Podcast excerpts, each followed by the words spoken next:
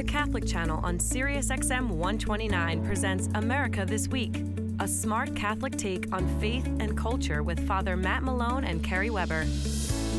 Hello, you are listening to America This Week, a smart Catholic take on faith and culture.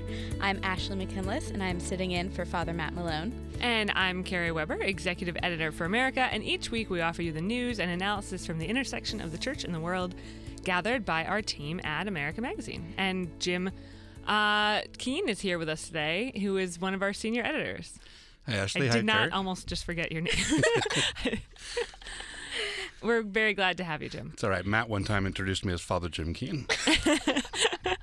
Well, you know, you're you're a holy man, so we'll go with it. Uh, so, speaking of holy men, later in the show, we will be talking with Father James Martin about Advent uh, and about uh, Joseph, another holy man, part of the Holy Family, um, and a little bit about uh, just the theme, the spiritual themes around Advent. Advent is focused on preparation for Christmas, but what Christmas means has sort of broadened to a degree that it might mean our preparation solely involves going on Amazon to buy things. Yeah, and it's so sad we because- need to refocus it. Yeah, and Advent, I mean, particularly the readings are incredible at Advent. And so I often try to counsel people who are overwhelmed by the Christmas stuff, just just sort of do fewer things and focus on the readings. I mean, the, you know, the stuff from Isaiah and, you know, even today's reading is beautiful with uh, Zechariah and Elizabeth. And so it, Advent is kind of like the, the sad, forgotten liturgical season because it's, it's overwhelmed by, you know, holiday crap. If I can but but it doesn't have to be theological right. term. Like, what can we do uh, to kind of make ourselves more present to it?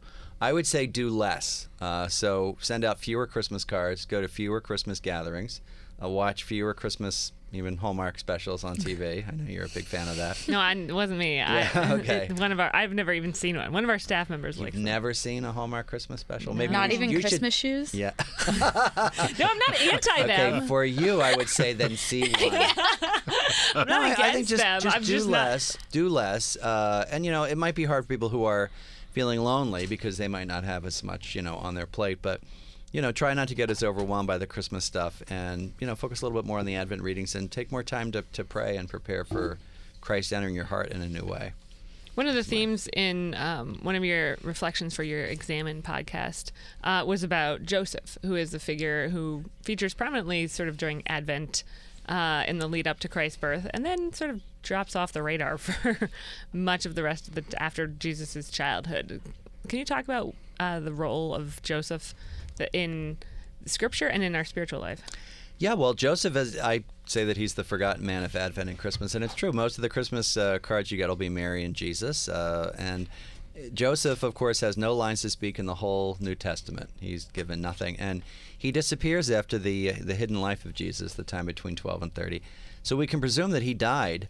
Uh, it's all. I always like to invite people to think about this: that Jesus would have seen his father die or his foster father die during his life, and so that's that's often an entree for people into Jesus's life. But he does something very uh, extraordinary with his ordinary life, which is to. I love to quote the Jesuit theologian John Haughey, which is to help fashion Jesus into quote the instrument most needed for the world's salvation. So he, you know, he would have taught Jesus, uh, you know, probably a lot about the faith, you know, his his Jewish faith. He would have taught him what it meant to work. He would have taught him, taught him what it meant to be at that point a a good man, right? Uh, we're kind of a patriarchal culture at that point. So he does something really beautiful in that hidden life, and and for a lot of people, Joseph is kind of the patron of that hidden life. You know, most of our lives are pretty ordinary. People don't see what we're doing, and you know, we don't know what Joseph did at all, right? I mean, we know a little bit, but he's a tekton, he's a carpenter, and so he's this kind of patron of this kind of quiet, simple, hidden life. And I really, I'm a I'm a big fan of Joseph. And I think also he was, unfortunately, he's portrayed as like 60 or 70 years old. You know, when he's, he's he probably was in his 20s. Mary might have been like 14 or 15. And so here's this young guy, you know, tra- tasked with Wait, where, where does that thing. discrepancy come from? Well, what happens is, uh, because I wrote about this in my book, My Life with the Saints, you know, Mary is, we believe, perpetually virgin. And so to make sure that there's not even a hint of a kind of sexual attraction between Mary and Joseph, he's made a very, very, very old man. I mean, not as if, you know, as if old men can't, you know, be sexually attracted to women. Right. But that's a kind of distancing right of of of old Joseph and young sort of virginal Mary, and that's what's happened. And we have this image of you know he wasn't sixty or seventy years old. First of all, people didn't live past their forties, you know, really at that time. He was probably a you know a young guy. He might have been married before because we hear about Jesus' brothers and sisters. So I always picture him. You know, Mary's probably 14, 15. Joseph's probably 21, 22. But yeah, I mean, the, the the image that you're talking about is is basically through art, through kind of Renaissance art, and that's not that's probably not the way it was. Oh, that's interesting. Yeah, yeah. So think of him as like this young guy who's, you know, who has this dream and is told, you know, your wife, this crazy thing has happened to your wife. And my favorite thing about Joseph, the short portrait in the Gospels, is when they say, I think it was the reading yesterday, uh, Joseph, being a righteous man and unwilling to expose her to shame, decided to divorce her quietly.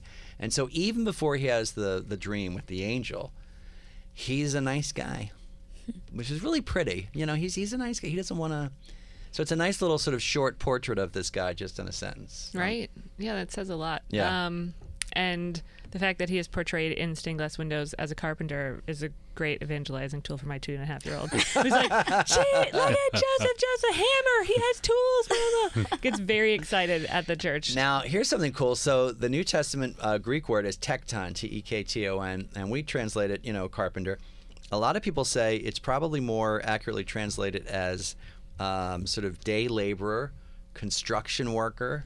And so he would have probably built, you know, there aren't a lot of trees in Nazareth, and there aren't a lot of trees for, you know, carpentry work for 200 people, which is how big Nazareth was. So he would have probably been like digging ditches and you know being a mason and you know building homes and so kind of doing uh, you know construction work and that Right, instead of like you know having his like Sears Craftsman tools on we his think of him, I think, it's sort of like making artisanal tables yeah, or something. exactly. Like, this that's is- right. That's right. you like I made a s- I made a three hundred dollar cigar box right. no he's probably like you know putting up a, a stone wall. Yeah, I've seen uh, a really beautiful uh, images or icons, I guess you would call them, recently that um, depict the Holy Family as kind of like recent immigrants. Um, so what we would consider day labor- laborers today, um, and I find those very moving. Yeah, there's one called Jose y Maria, um, where they're they're kind of two young Hispanic uh, man and a woman. Also, it's interesting that you know in the flight into Egypt, right after um, uh, the birth of Jesus, Joseph has this dream saying that Herod is going to come after your your child.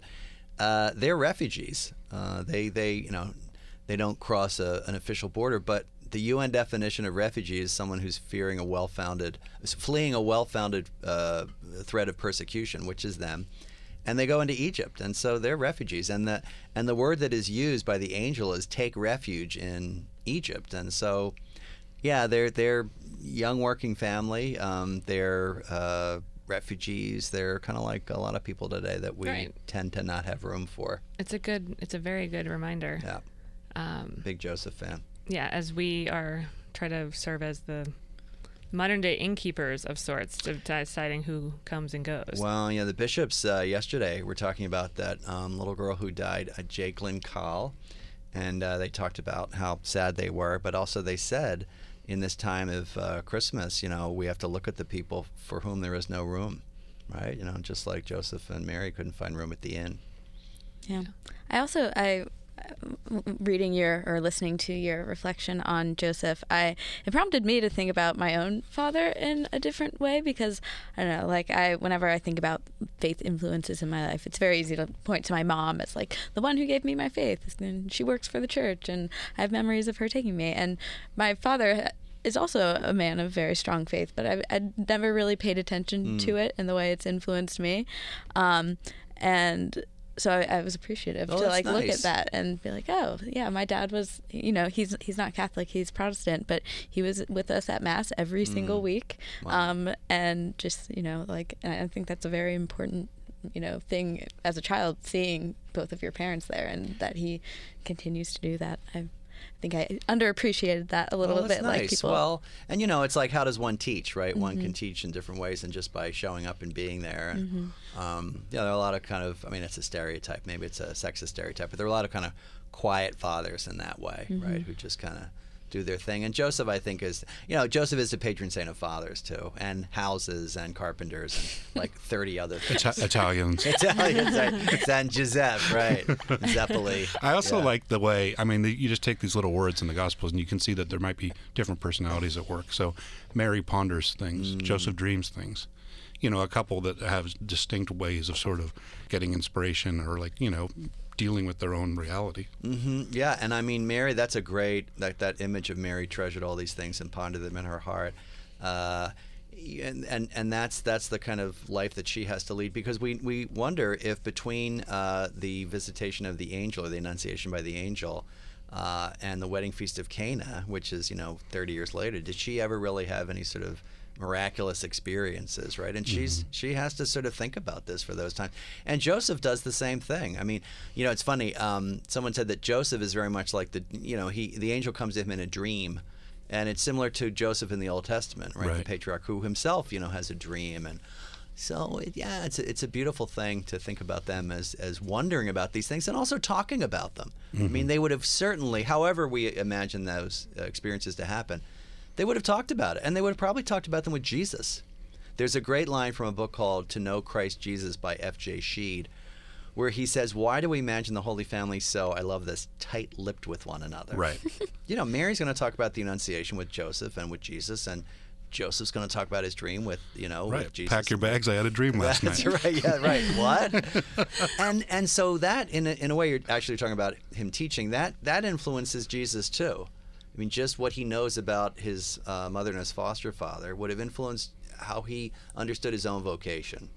No, that's fascinating because Mm. I think you, I think uh, it's very easy to think of these um, figures as people who said the words in the gospel Right. and then like in Right. between that never Nothing. said anything Right. else. Like Joseph just literally didn't speak Yeah, for the right. entire marriage. That was it. He just went around Right. silently being strong. yeah and you know they had real lives you know and Right. ironically the hidden life of jesus you know 12 to 30 that's six times longer than his public ministry uh, the, the longest estimate is three years that's a long time so most of the time he's a carpenter he's not the preacher and healer that's that and and that's what he's in, in some of the gospels he's referred to as the carpenter more than the rabbi so right, yeah, we forget that. Now Joseph, of course, is. I just read recently on the other day that Joseph had a hard. I think someone put this on my Instagram feed. I put a picture of Saint Joseph, and they said Joseph had a hard life because imagine having to sit across the table every day from two perfect people. Uh, yeah, that's gonna be tough. I mean, but you know what that's like. You're sitting with us. oh, that's right. Yeah, three perfect people. Yeah, feel so inadequate. Um, so Jim, you are you host a podcast called The Examen, um, and you host it all year round, and it, you do uh, guided meditation or prayer. Um, but during the season of Advent, we're focusing on the Advent readings. Um, and last week you had an episode called um, "What Do You Desire This Advent?" and you say that Advent is about desire. What do you mean by that? Well, I'm actually quoting a uh, Jesuit who uh, used to, he's, he's died now, but he used to start off every Advent with that. He had a Philly accent, so he would say, Advent is about desire. and I, I, I don't know, what is he talking about? But, you know, it dawned on me, and as I say in this um, reflection on the Daily Examen, that, uh, you know, Advent is about expectation, it's about waiting, it's about the coming of Christ. Uh, and so many, so much of the readings are focused on that, right? Um, and Jesus is called. Um, one of the most beautiful terms for Jesus is the desire of the nations, which I just love, or the desire of the everlasting hills, which was the title of a, a book that came out a couple of years ago. And uh, I talk about the, the, the the need for us to understand desire as a constitutive part of the spiritual life. Now we tend to think of desire as selfish, right? I want a new PC, I want a new phone, something like that. But our deep desires really and the deepest desire is our desire for for god right? That great augustine quote our hearts are restless until they rest in you. You know are put there by god. So that's the way that god kind of awakens our spiritual lives. And you know when people are listening to this um, radio station there's a desire to kind of connect with god and to sort of understand about the church. Where does that come from? Well it comes from god? So advent i think is a good time to be conscious of our desires to be conscious of the importance of desire in the spiritual life and to quote St. Ignatius, to pray to understand our desires. That's a great part of the exercises, uh, to pray, literally pray to understand and to have revealed our desires. Yeah, because I, you know, it desire doesn't have to be selfish. Sure. it would be. It, it's easy to fall into that. So mm-hmm. I think it takes takes some discernment to realize which Well, desires are exactly, worth right. pursuing. My deepest desire is for a new phone. But also, you know, actually, uh, i- it's often conflated with sexual desire, and so people get all worried about. Oh, what are you mm-hmm. talking about desire? Well, there's lots of different kinds of desire, and you mm-hmm. know, sexual desire is not so bad. If we without it, we wouldn't be here. But yeah, the the deep desires of our hearts are really what Ignatius asks us to kind of pray about, and Advent's a good time to sort of think about that kind of stuff. And you mentioned in this reflection also the O antiphons and Mm. the, the ways in which the desire um, comes through in those scripture readings. Can you tell us a little bit about the O antiphons?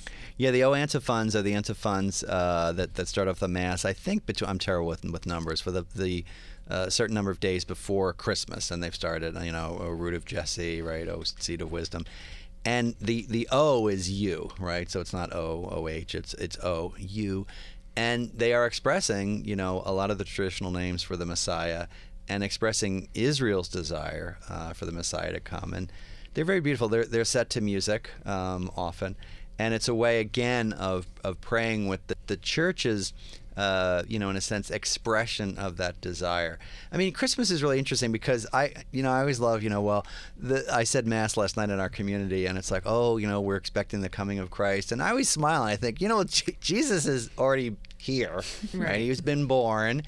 He lived. He died. He's risen from the dead. But to get in touch with the the continuing desire for Christ to enter into our lives in a new way. You know, I I always say to people like even on Good Friday he's risen from the dead, right? But it's a kind of it's kind of reenactment, re, re- representation in a sense, representation of those those same desires. And now the oh antiphons, they also sort of translate into those uh, symbols that go on the Jesse tree, Mm, right? They're mm-hmm. related, which is uh, something that seems to me to be a underutilized thing to uh, to experience Advent with. You know, Mm-hmm. like the way in which we often pass by Advent to get to Christmas. Yeah. We could. This could be something. Maybe you want to talk about the Jesse tree at all? Do you Uh, know no, anything because I about know the Jesse very tree? little about it. Yeah, you want to talk about the Jesse tree? No, I'm, learning, I'm trying to learn. From, you put What the, is the Jesse tree? It's like a stick in the church. all of our readers, all of our listeners are calling in now. You know what this reminds? No, they have little symbols that go with each Yeah, O antiphon, right. and then They're you pretty. hang them up uh, in the days preceding Christmas to Ah. represent each of those names of God in the Scripture, and it's like a really lovely thing that just like. I remember from like our parish when I was a kid, and then like never saw again. And it seems like it should be something that It should would be. be I mean, embraced. yeah, way, it's but- similar or too not. in terms of. Yeah, no, it's it's. I think it's a. It's a kind of grounding of Advent in, in these sort of the in the O antiphons and in these um, you know kind of Hebrew uh, these rich kind of Hebrew um, names you know for the Messiah. But it, you're right. It's also a way of kind of marking Advent. It's like an Advent calendar Yeah. without chocolate. Uh, yeah, I'm, you're right. I think Advent we tend to go from Thanksgiving right into Christmas, and I think unfortunately our secular culture encourages us to do this. So yeah, frankly, I mean, doing the readings, uh, you know, having a Jesse tree, praying the O antiphons, anything that you can do to kind of pause and center yourself in Advent is worthwhile. Because I've always really loved Advent calendars, and one of my mom's um, friends, who was this little old lady who passed away in recent years, but would for years, from when we were kids through college, would send us an It's Advent nice. calendar every Beautiful. year, and it was such a sweet Yeah. um, way of thinking of us, and we always loved them. Um, but often they had, you know, some religious Mm-hmm. related thing. But I have seen in recent years that.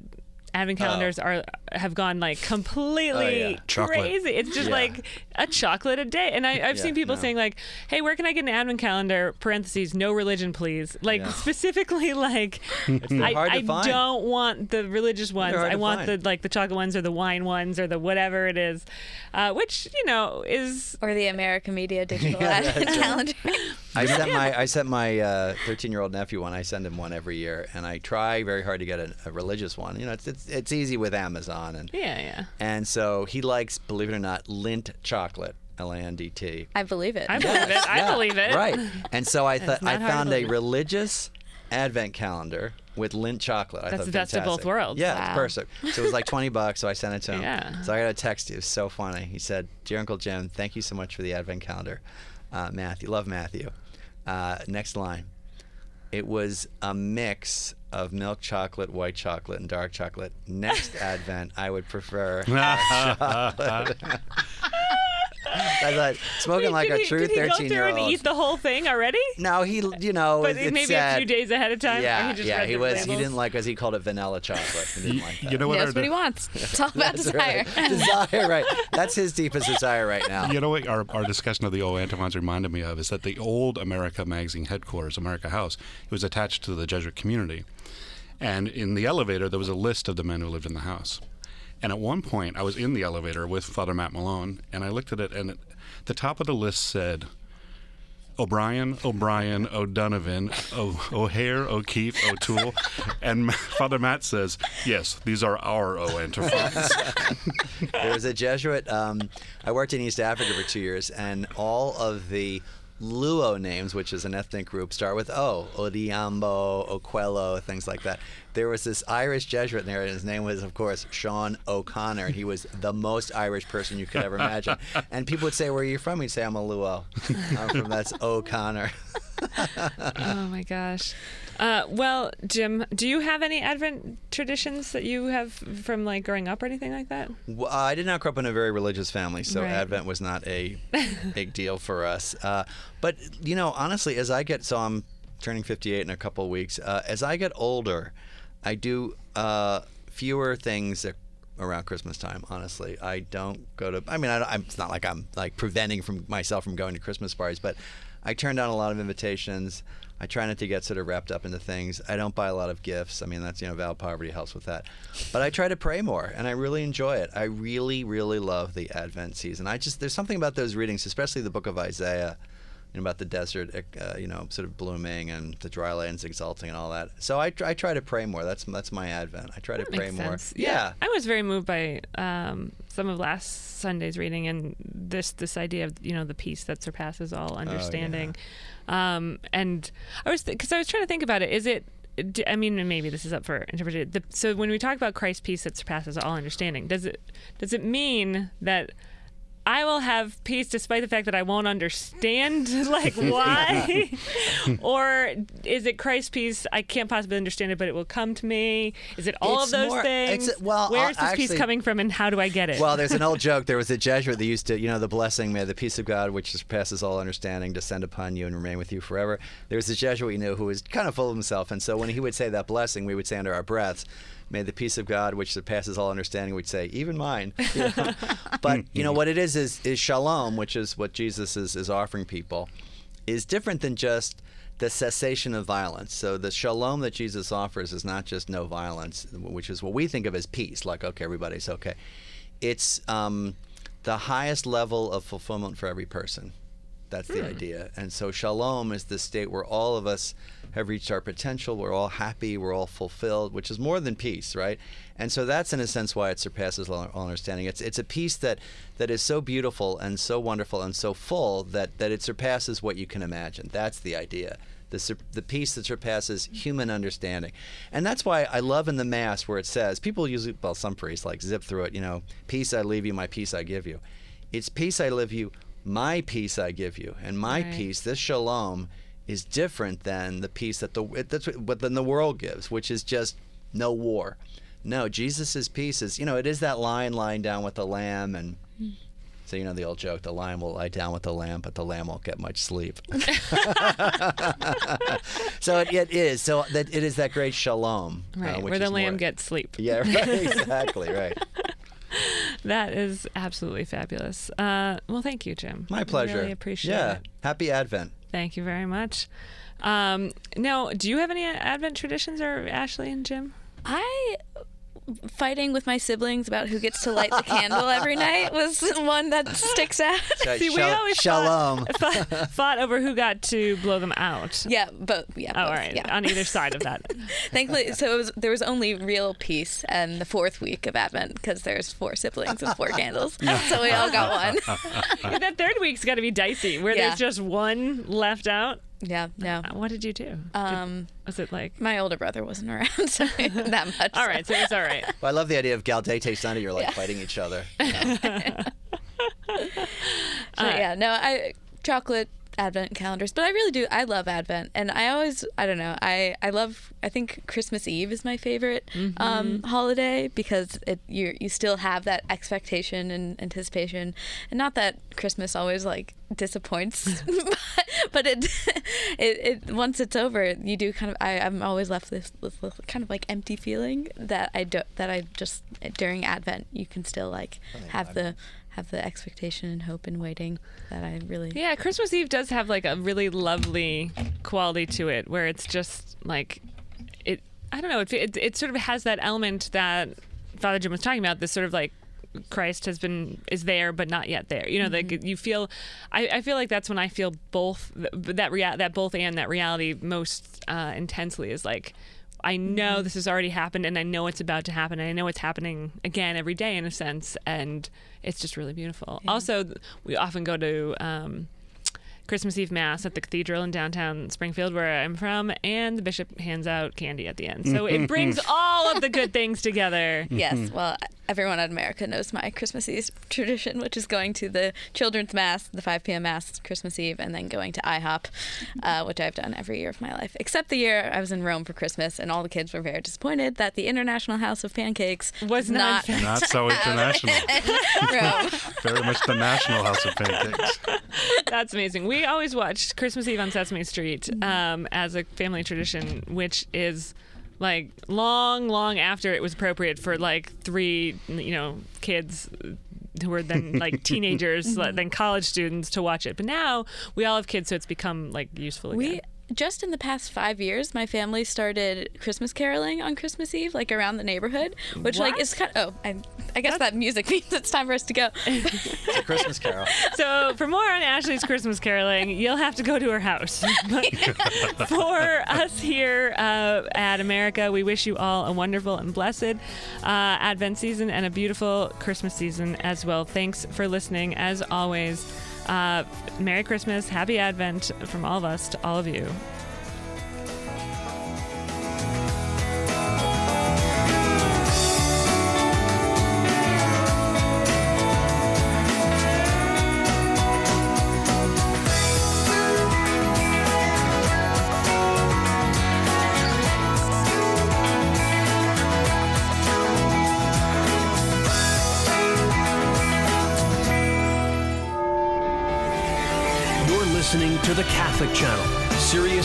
129.